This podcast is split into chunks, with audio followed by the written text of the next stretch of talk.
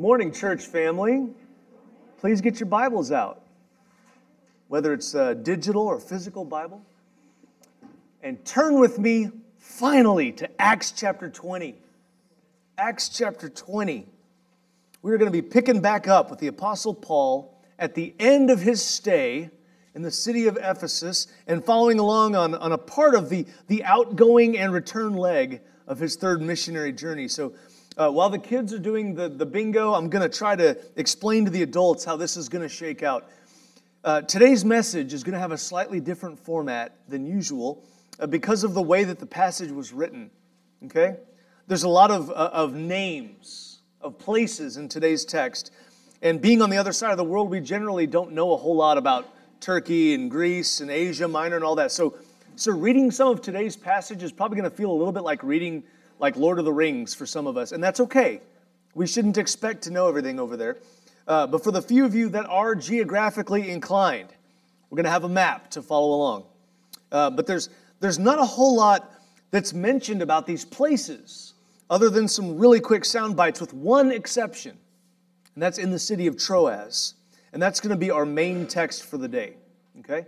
And this story that's going to be our main text for today is actually sandwiched between two sets of verses that give the details of all of Paul's globetrotting as he goes on this missionary journey. So this is what we're going to do. Instead of reading through in an entirely linear fashion, like we normally would, we're going to read verses 1 through 6, then we're going to skip ahead to verses 13 through 16, and we'll get a clear picture kind of the journey there, and then we're going to come back and focus on verses 7 through 12.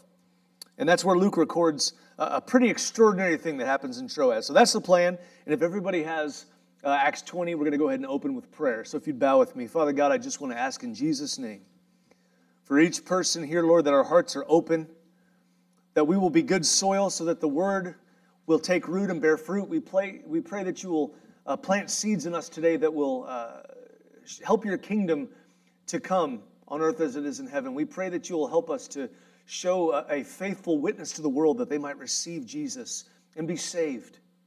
Father, there's so many more today in the world, Lord, who are on the broad and the very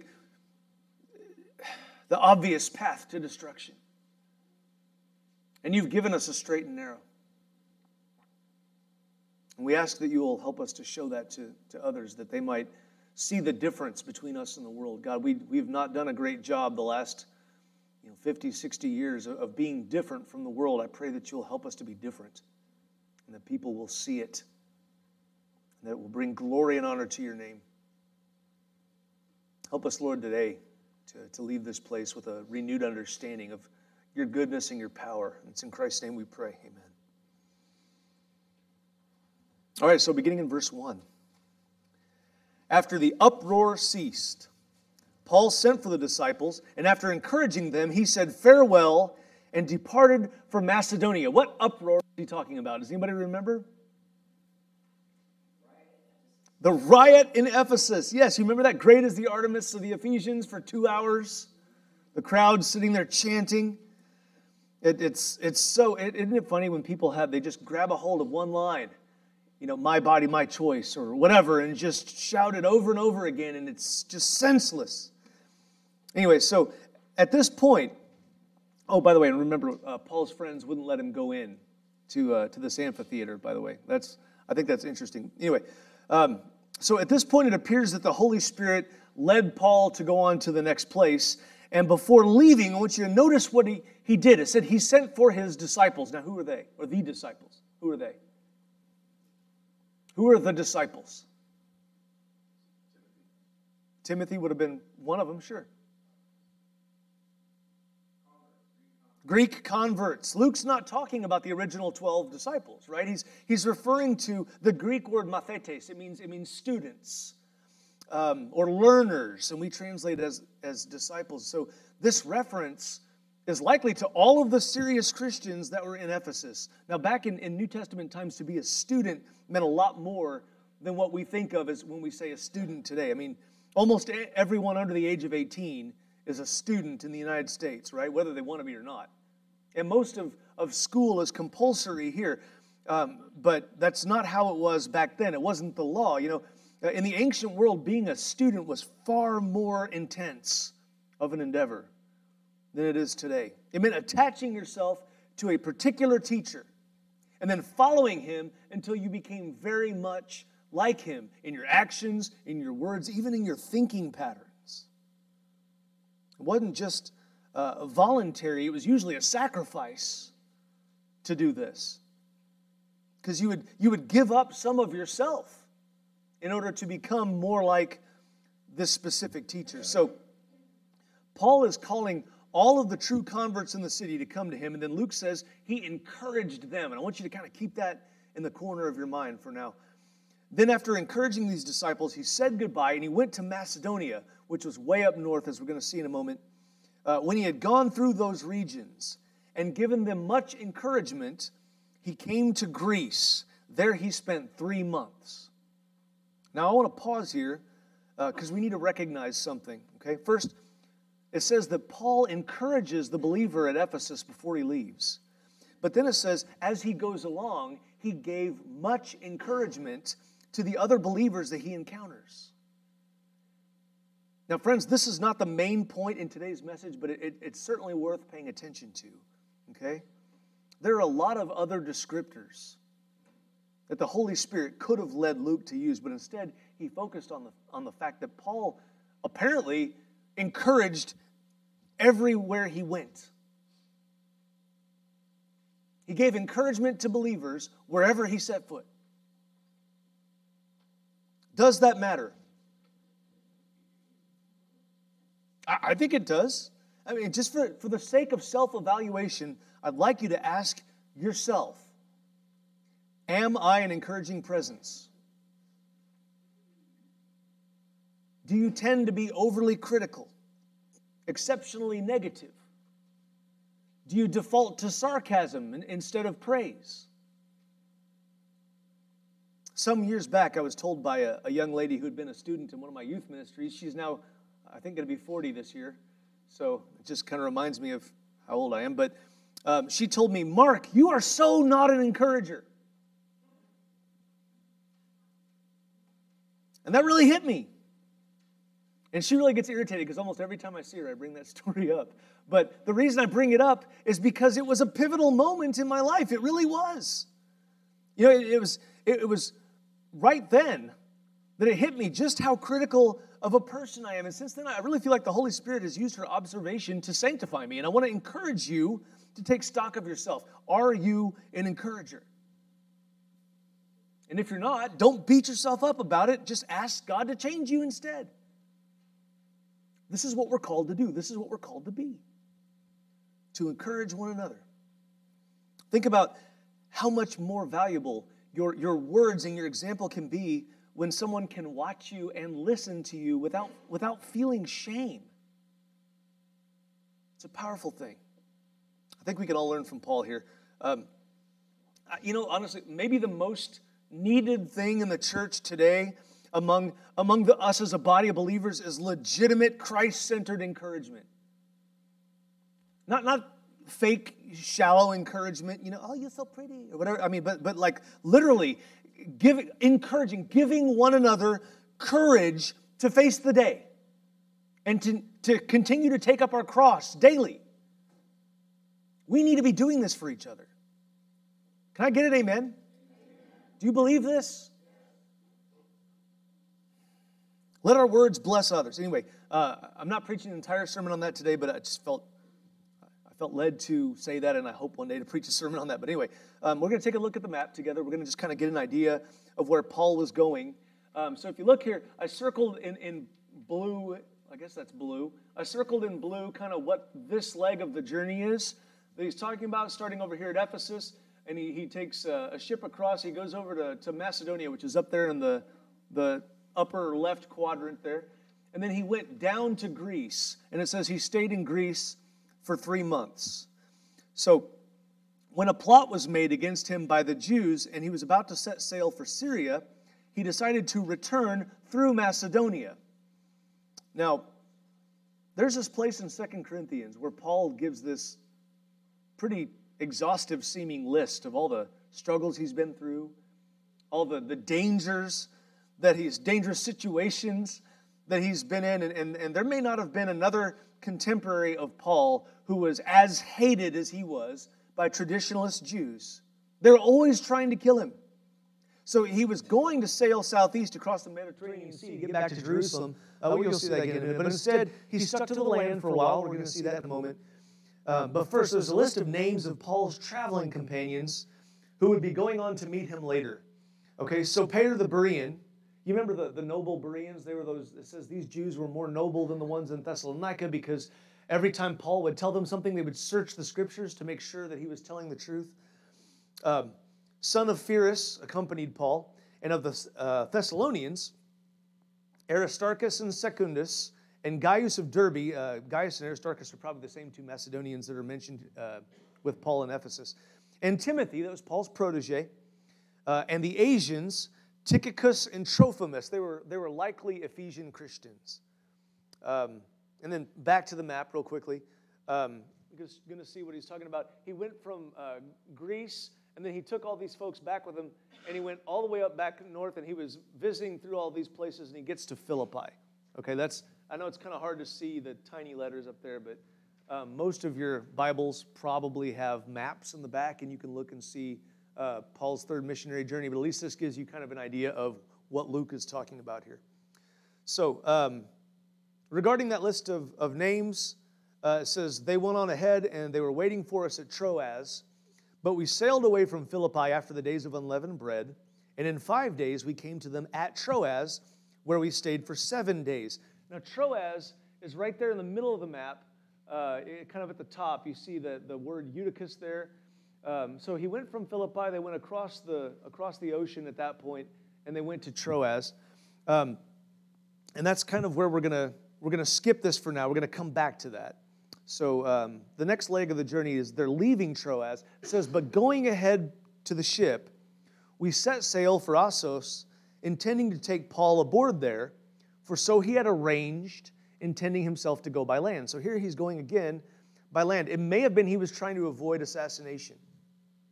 We don't know for sure. I mean, it seems like a ship would be a good place to have an assassination. I mean, you stick a couple of guys on there, to like pull a Jonah, with Paul, and then there's no body. He's gone.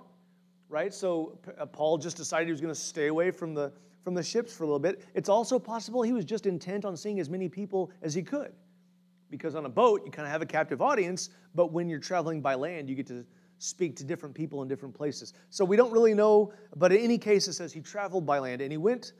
He met us at Assos, and we took him on board, and we went to Mytilene again. Now this time he's on a ship, and they went from Assos to Mytilene.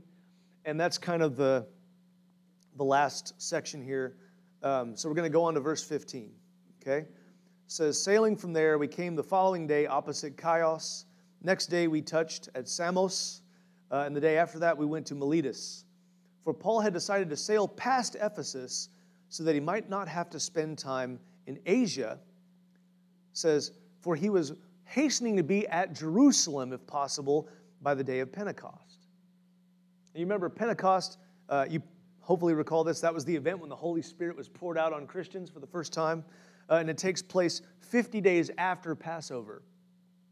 So Paul and his friends, they had left Philippi after Passover. And so they were running against the clock here. And that kind of shows where they actually went. He came to that port city here. Miletus is where he met with the Ephesian elders. We're going to actually get into that story next week. That's kind of he met there because it was an interesting situation. He had to give them some warnings about themselves, and give some encouraging talk to them. There's a lot there, so we're not even going to touch that today. We're just gonna stay where we're at for now. But whenever you hear me or someone else talk about Paul's third missionary journey, which was probably also his longest, that's what we're talking about. Okay. And now that we've covered the geography mentioned in these verses, I'm going to hone in on that middle section. This is the event that took place in Troas, okay? And so if you, it's not on your bulletin insert, so you'll need your Bible, and you'll need to open it to Acts chapter 20, because we're going to be looking at verses 13 through 17. But in doing this, we're going to see at least four things that we take both comfort and instruction from in verses 7 through 12. Okay, both comfort and instruction. So if you look there, we're going to see what happened in Troas that was important enough for Luke to record it for posterity. I think this is a really great story. It says, on the first day of the week, when we were gathered together to break bread, Paul talked with them, that's the Christians in Troas, intending to depart on the next day, and he prolonged his speech until midnight. There are many lamps in the upper room where we were gathered. Now, this is a fairly straightforward passage. You know, I think there's at least a couple of neat conclusions that we can draw out of it, though. The first is simple, but it's valuable because we're given a little bit of an open window into the first century church practice, particularly among the Gentiles, okay? Because remember, Paul, most of the first Christians were Jews. Does anybody remember what God did on the seventh day of the creation week? He rested, right. And what commandment for the nation of Israel is derived from that? Sabbath day, right, resting on the Sabbath day. The Sabbath day of the week, our Saturday, is the Sabbath for Jews, and they weren't allowed to do any non-essential work on that day. Okay, the priests and the Levites were allowed to work. Pretty much everyone else was required to take the day off from work. God set that day aside for his people, that they might worship and that they might rest. This is one of the Ten Commandments, to keep God's Sabbath holy, and it appears that Jewish Christians continued to worship on the Sabbath for the first few years of the church. But in the New Testament, you know, both in the Jewish communities and in the Gentile communities, the Lord's Day, Sunday, began to take on a more special significance. And it appears that this ended up being their day of gathering for communion and for the teaching of the Word. Now, some people say it was still technically Saturday, but it was after 6 p.m., which would have been, to the Jewish mind, that would have been Sunday. That would have been the Lord's Day. I don't know. But I know it says on the Lord's Day was when they gathered, okay? So this passage of Acts 20, I think it's one of the evidences that we have for our practice of meeting on Sunday mornings, okay? Now, based on what we see here, it appears that even back then, the early church broke bread on Sunday. And the way that Luke phrases this passage, it sounds like it could be something more like a common event or even a foregone conclusion because of how he phrased it, as opposed to something they just decided to do for that day. Now, if I'm being confusing, bear with me. Okay, I'm going to give you an example. Here's what I mean. If I say, we went to church last Sunday, then that could be a regular deal or it could be a one-time thing, right? But if I say instead, last Sunday when we were at church, that to me sounds more like being in church on Sunday is the norm, right? Is the usual. Does that make sense? Okay, so the language in this text feels like Luke is talking about a normal occurrence. On the first day of the week, people would regularly gather together to break bread. Now, whether this is referring to a fellowship meal, a love feast, or the Lord's Supper, or a combination of those, it's hard to know from this context. I think it's probably a combination. I think they met and they had communion together, and they also had a meal, but that's just my opinion. But they were gathering for some type of religious observance on Sunday.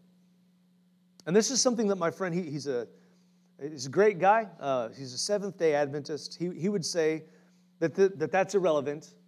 He said, because he believes that Christians should gather for worship on Saturday based on the Old Testament command, and I don't think that's the case. I'm going to base it on two passages. I'm not going to do anything but give you the references today, because this is not what the sermon's about. But in case you've ever had a question, hey, why do we worship on Sunday? I'm going to give you a couple of scriptures here. But again, we're not going to dig into them because it's not what the message is about. But if you want some biblical evidence as to why I don't believe that Christians are legalistically required to observe the Sabbath, write these scriptures down, look them up later. The first is Romans 14:5. Romans 14:5. The second is Colossians 2:16. Colossians 2:16. And then if you would like some of scriptural reasoning as to why the celebration of the Sabbath is not legalistically required of Christians, you can look at Hebrews 4, 1 through 10. There's a big chunk there. So that's if you're truly interested. But for now, because of this passage, I think we can take comfort in the fact that we gather to celebrate the Lord's Day on Sunday rather than Saturday, and that's okay. All right? I think this is instructive to us. There's another interesting thing that we glean from this passage, but it's more of a supposition, okay, rather than a direct instruction. But I want you to notice that Luke specifically mentions the late hour. He talks about midnight, right? He talks about the fact that there were many lit lamps in this room where Paul was speaking. And I remember back in college, there was a man in my dorm, his name was Calvin Barbie, which is a kind of a funny last name. But Calvin, his parents used to have this messianic Jewish teacher come into their house about twice a month, and he would teach on the Word. And I would often go to those gatherings, and this man would teach for 2 or 3 hours, and he would take a break, and we would eat dinner because people would bring different things. And then he would resume teaching for another 2 or 3 hours. And we would often get back to campus really late, sometimes after curfew, from these meetings. But it always seemed like it was worth it because we explored the Word so deeply. And I think, friends, we can learn from this passage that the Word of God is midnight oil worthy. You've probably heard the phrase burning the midnight oil, right? It's an old phrase. Obviously, most of us don't use oil lamps or lanterns anymore for light. But it has an easy-to-understand meaning. We say it of someone who was up really late doing something necessary. You know, a student that was cramming for a test or an employee that's preparing for a really important presentation. We say they were really burning the midnight oil.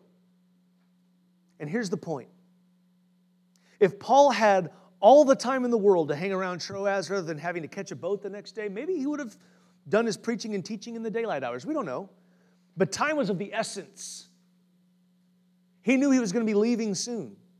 And he wanted to be certain that he told his people everything that God wanted them to hear. And the fact that they were in a room at midnight burning the midnight oil shows that they prioritized the hearing of God's message through his messenger. They were prioritizing hearing the Word of God. Do we do the same? You know, I think if you're here this morning or if you're watching or listening online, then I think it's safe to say that at least today you've made it a priority to listen for the Lord to speak through His Word and His Spirit. But what about daily?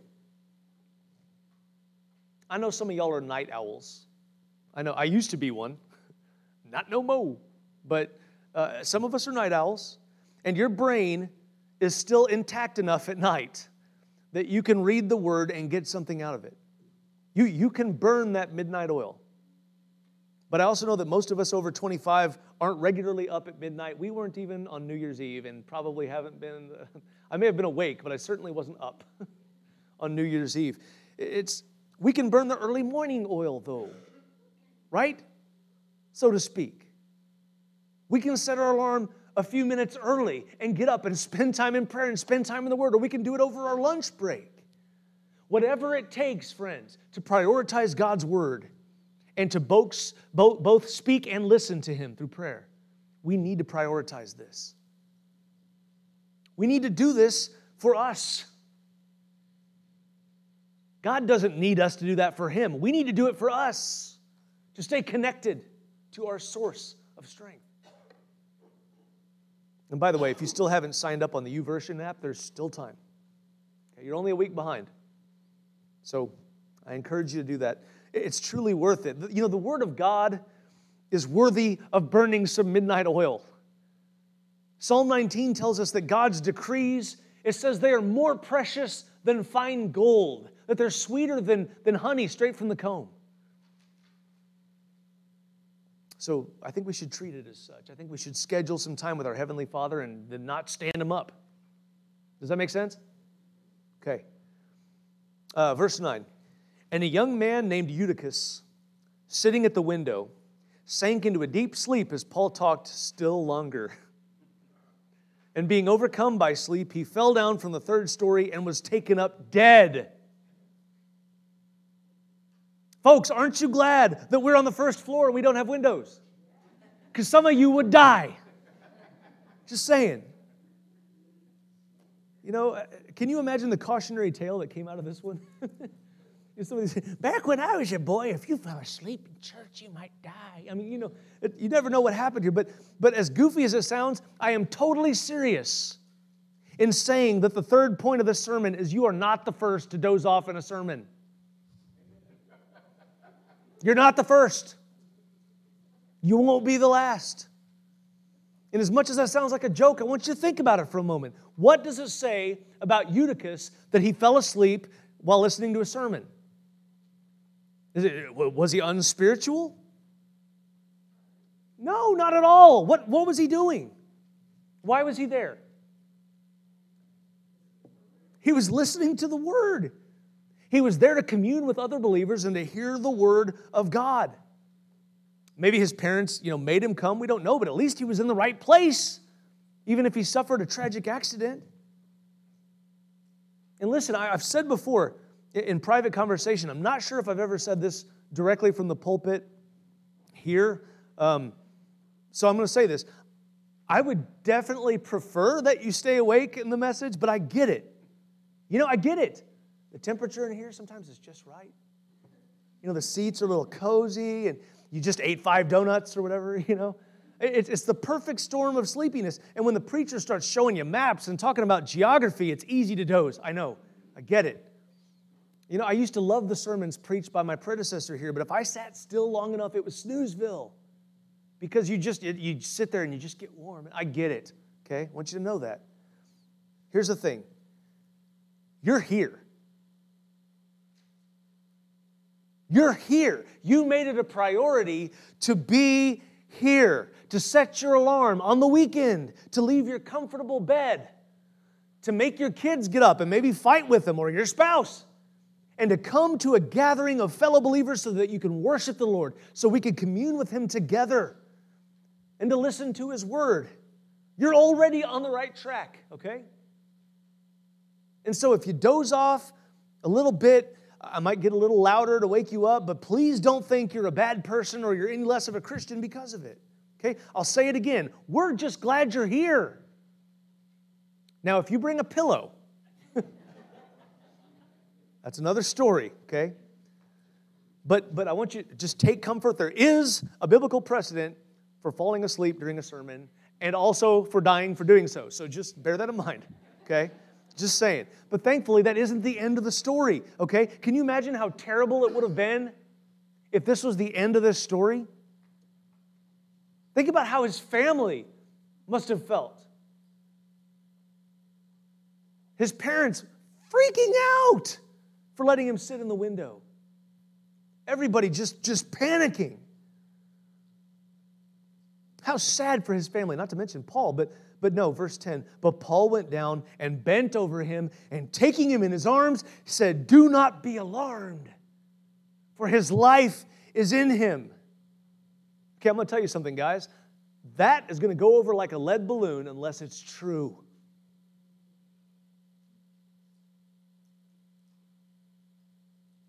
The parents, the people standing around saw this boy's life come back into him.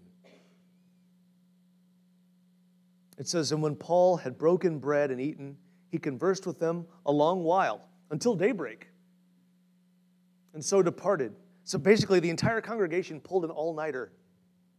Maybe they're afraid of falling out a window. We don't know.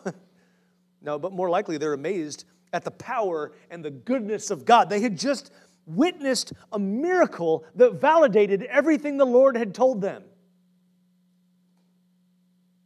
I want you to look with me at this last line. And they took the youth away alive and were not a little comforted. That's a strange turn of the phrase. It almost feels like an understatement. And I like how Young's literal translation does line. It says, and they brought up the lad alive and were comforted in no ordinary measure. You know, normal comfort is when you think you might have washed your wallet and then you find it in your hamper. That's like, oh, that's a good thing, right? But when your child falls from a third-story window and is killed on impact, you're panicked, you're horrified, you're utterly devastated, you're numb, you're shocked, you're crushed, wondering why now. When we're here to worship the Lord, why would He allow such a thing?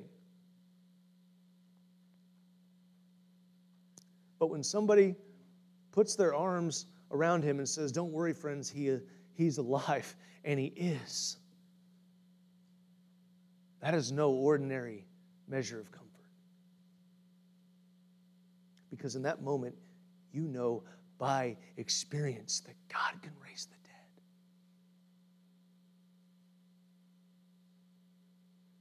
God can raise the dead. He can, and he does, and he will. He raises the dead. We can trust in that. Because, friends, I can look around this room and I can know that nearly all of us have had someone dear to us who has gone on to be with the Lord. And we think of them as dead when in reality they're more alive than we can possibly even grasp with our finite imaginations. Just as his Son, Jesus Christ, was dead in the grave, having given his life as a payment for our sins, and God raised him from the dead, so he will raise up everyone who trusts in him to a new existence and a new glorified body. How do we know this? Because the Bible says so. We saw that in Ezekiel earlier this morning, remember? God, he could even take a valley of dry bones and turn them into a standing army. And what was their life? How did God give them life? His breath. With his breath, he breathed his breath into their lungs, and they came to life. But that's not just for the physically dead. What is that a picture of? What did God say this is a picture of? Yeah, let's turn that really quickly. Let's look at that. Ezekiel 37, real quick here. Flip back to that if you don't mind. It's going to take me as long to get there as it will you, probably. So it's Isaiah, Jeremiah, Lamentations, Ezekiel. There it is. Ezekiel 37. I'm not going to read the whole thing again. I just want to read a little bit here. He says, behold, this is in the middle of verse 12. I will open your graves and raise you from your graves, O my people.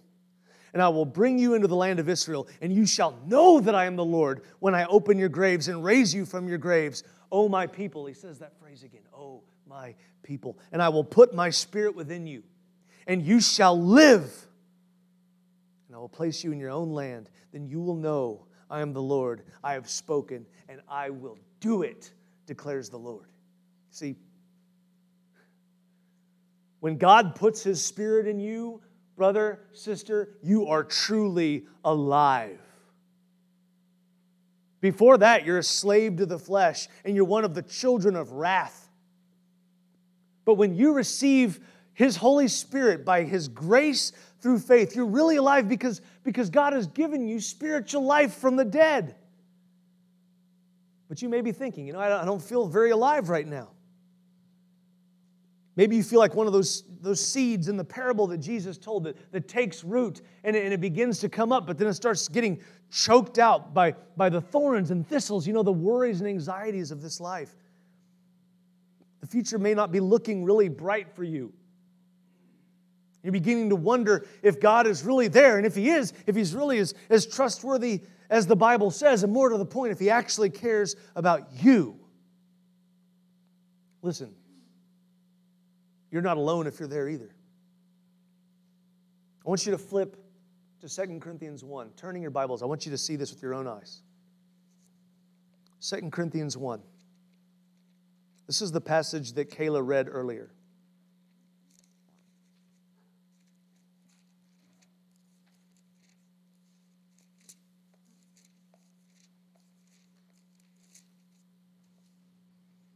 Going to read a little bit of it. Paul says, blessed be the God and Father of our Lord Jesus Christ, the Father of mercies and God of all comfort, who comforts us in all our afflictions so that we may be able to comfort those who are in any affliction with the comfort with which we ourselves are comforted by God. Now, I want you to skip ahead to the middle of verse 8. We were so utterly burdened beyond our strength that we despaired of life itself. Y'all, if I'm being transparent, I've been there.